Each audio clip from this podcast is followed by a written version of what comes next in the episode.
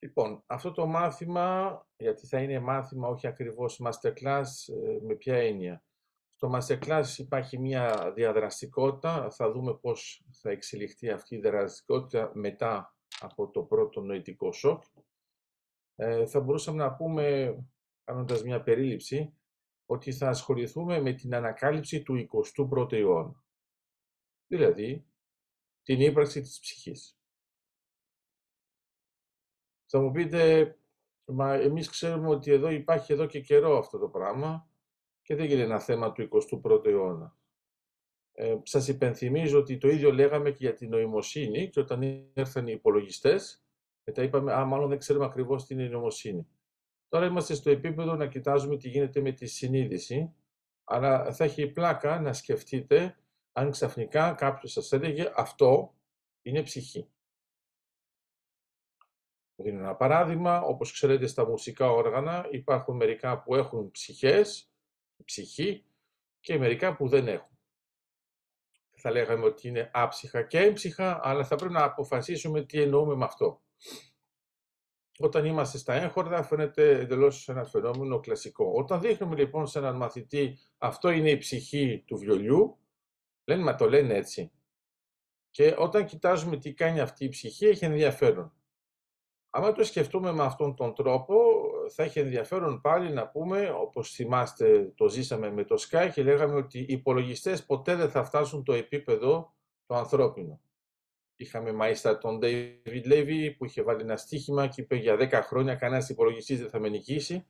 Ήταν πολύ έξυπνος που έκανε αυτή την κίνηση, γιατί πρώτον δικαιώθηκε και η απόδειξη ήταν πολύ έξυπνος είναι ότι δεν το ξαναέκανε για τα επόμενα 10 χρόνια. Άρα είχε ένα πολύ καλό timing όσο αφορά την νοημοσύνη του. Βλέπω ο Μιλτιάδης χαμογελάει. Ε, ναι, ε, πρέπει να ξέρεις και τα όρια σου. Ξέρω, ξέρω, Παντελή, μάλλον θα σου θυμίσει τον Dirty Harry, αλλά είναι κάτι άλλο, θα το δούμε σε άλλο masterclass. Εδώ αυτό που θέλω να δείξω είναι το εξής. Κάτι που ήταν εντελώς, ε, ας το πούμε, αυτονόητο, ότι ποτέ μια μηχανή δεν θα είναι πιο έξυπνη από έναν άνθρωπο. Εντάξει, πάνω από ό,τι φαίνεται, παρόλο που αυτό ήταν αυτονόητο, τώρα φαίνεται να είναι δεδομένο ότι το ξεπερνάμε. Το θέμα μετά είναι κατά πόσο το ξεπερνάμε. Άρα σε διάφορους τομείς δεν το συζητάμε πια, ούτε για το σκάκι, ούτε για το σοκί, ούτε για το γο. Θεωρούμε τώρα ότι όταν έχουμε ένα νέο άνθρωπο που ξεκινάει και θέλει να μάθει, ας πούμε, ένα από αυτά τα τρία στρατηγικά παίχνια τώρα, κανένας δεν του λέει ότι οι υπολογιστές είναι πιο κάτω από τους ανθρώπους.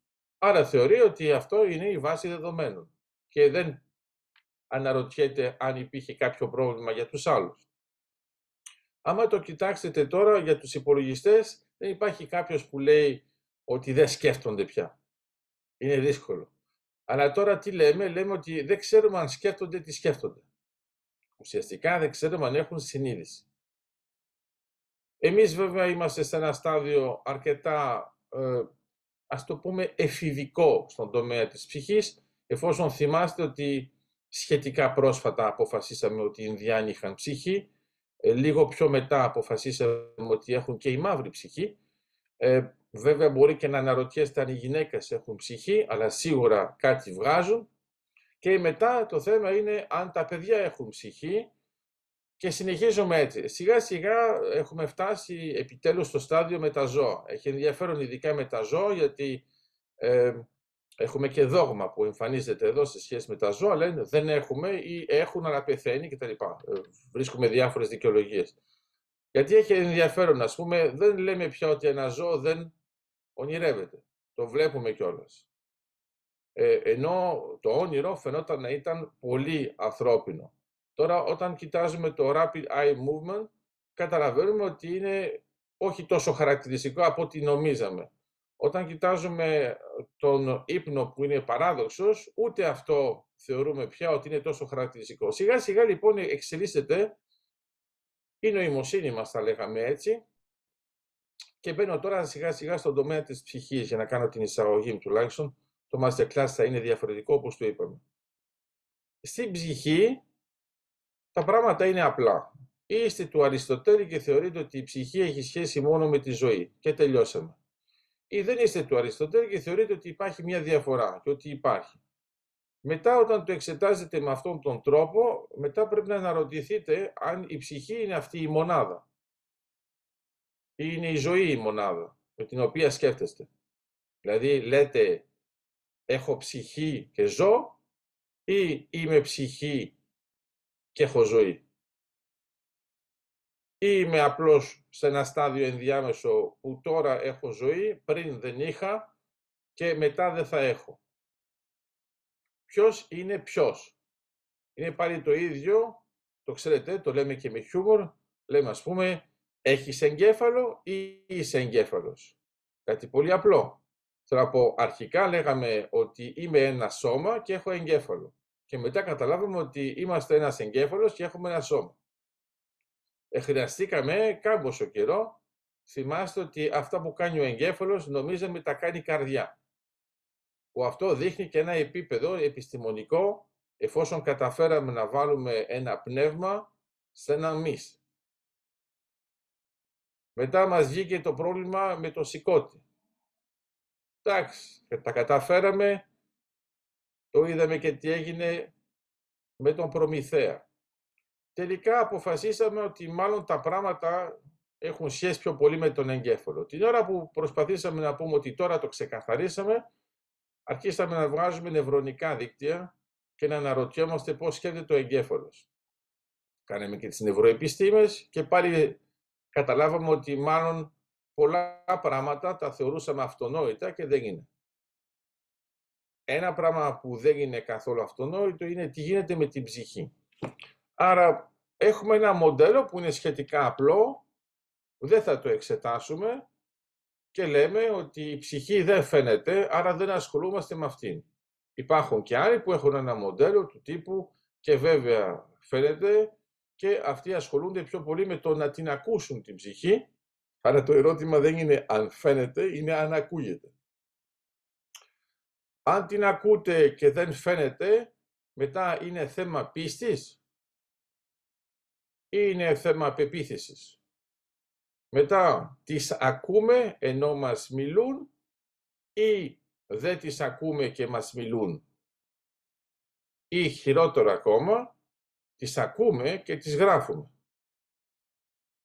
Υπάρχει και το άλλο ενδεχόμενο. Αυτές να μας ακούν και αυτές να μας γράφουν. Άμα το σκεφτείτε όλο αυτό που είπα, θα το λέγατε ακριβώς και με εξωγήινους. Τα ίδια πράγματα. Δηλαδή υπάρχουν εξωγήινοι, δεν υπάρχουν εξωγήινοι. Ή αν δεν υπάρχουν είναι ξεκάθαρο το πλαίσιο, αν υπάρχουν γιατί δεν έχουμε έρθει σε επαφή. Αν έχουμε έρθει σε επαφή, γιατί δεν είναι μια επαφή που είναι τόσο ξεκάθαρη. Αυτοί θα έρθουν σε επαφή με εμάς ή εμείς με αυτούς. Βλέπετε, αυτός λοιπόν είναι ένας τομέας. Σας τα υπενθυμίζω. Ξέρω ότι τα παρακολουθείτε και με το SETI, το πρόγραμμα του Carl Sagan κτλ. Αλλά θέλω να πω ότι φανταστείτε τώρα, άμα λέγαμε, θα ήταν καλό να έχουμε έναν ανιχνευτή ψυχών. Ε, όλοι θα θεωρούσαν ότι αυτό είναι εντελώς γελίο. Κι όμως, πρέπει να σκεφτείτε το εξής. Μήπως ο πρώτος ανοιχτευτής ψυχών που υπάρχει είναι ακριβώς ο εγκέφαλος; Φανταστείτε τώρα ότι βλέπετε το μουσικό όργανο ανάποδα.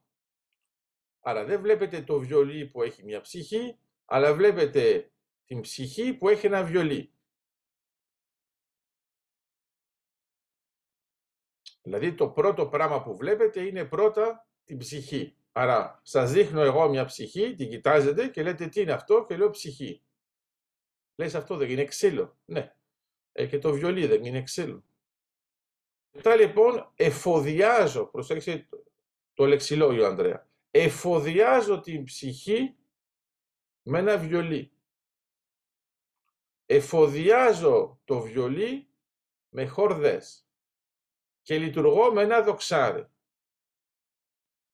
Ποιος είναι τι; Σε κάτι που είναι απλό πάνω σε ένα βιολί. Άμα το κάνουμε αυτό με ένα ακορντεόν για το Λάζαρο, εκεί πέρα θα μιλήσουμε για λεπίδες και εκεί πέρα θα είναι ακόμα πιο δύσκολα τα πράγματα. Παραμένω σε αυτό το παράδειγμα και λέω το εξής. Κοιτάζετε πρώτα την ψυχή. Όχι. Αλλά τι μπορείτε να πείτε τώρα; Μήπως το βιολί είναι φτιαγμένο για να ακούγεται η ψυχή; Θα μου πείτε, όχι, δεν είναι αυτό. Εμείς λέμε ότι είναι η ψυχή που επιτρέπει στο βιολί να ακούγεται. Ωραία. Όταν βγάζεις από το βιολί την ψυχή, για να μην νομίζετε ότι είναι μόνο στις ανθρώπινες σχέσεις, το βιολί μπορεί να παίξει. Βέβαια. Και βέβαια μπορεί να παίξει, αλλά δεν θα είναι πια βιολί. Γιατί δεν υπάρχει ταλάντωση από τις δύο επιφάνειες. Αλλά ουσιαστικά θα μπορεί να παίξει σαν μια κιθάρα. Ακόμα και αν έχετε δόξα. Άρα αυτό σημαίνει τι; Σημαίνει ότι δεν δίνουμε σημασία με τον ίδιο τρόπο σε αυτά που λέμε. Τα θεωρούμε εντελώς αυτονόητα και τα περιγράφουμε. Εδώ τώρα λοιπόν θα μπορούσαμε να πούμε ότι αυτό είναι στην φύση. Αυτό που θέλω τώρα να εξετάσουμε μέσα στο Masterclass είναι την μεταφύση της ψυχής. Αυτό για τώρα.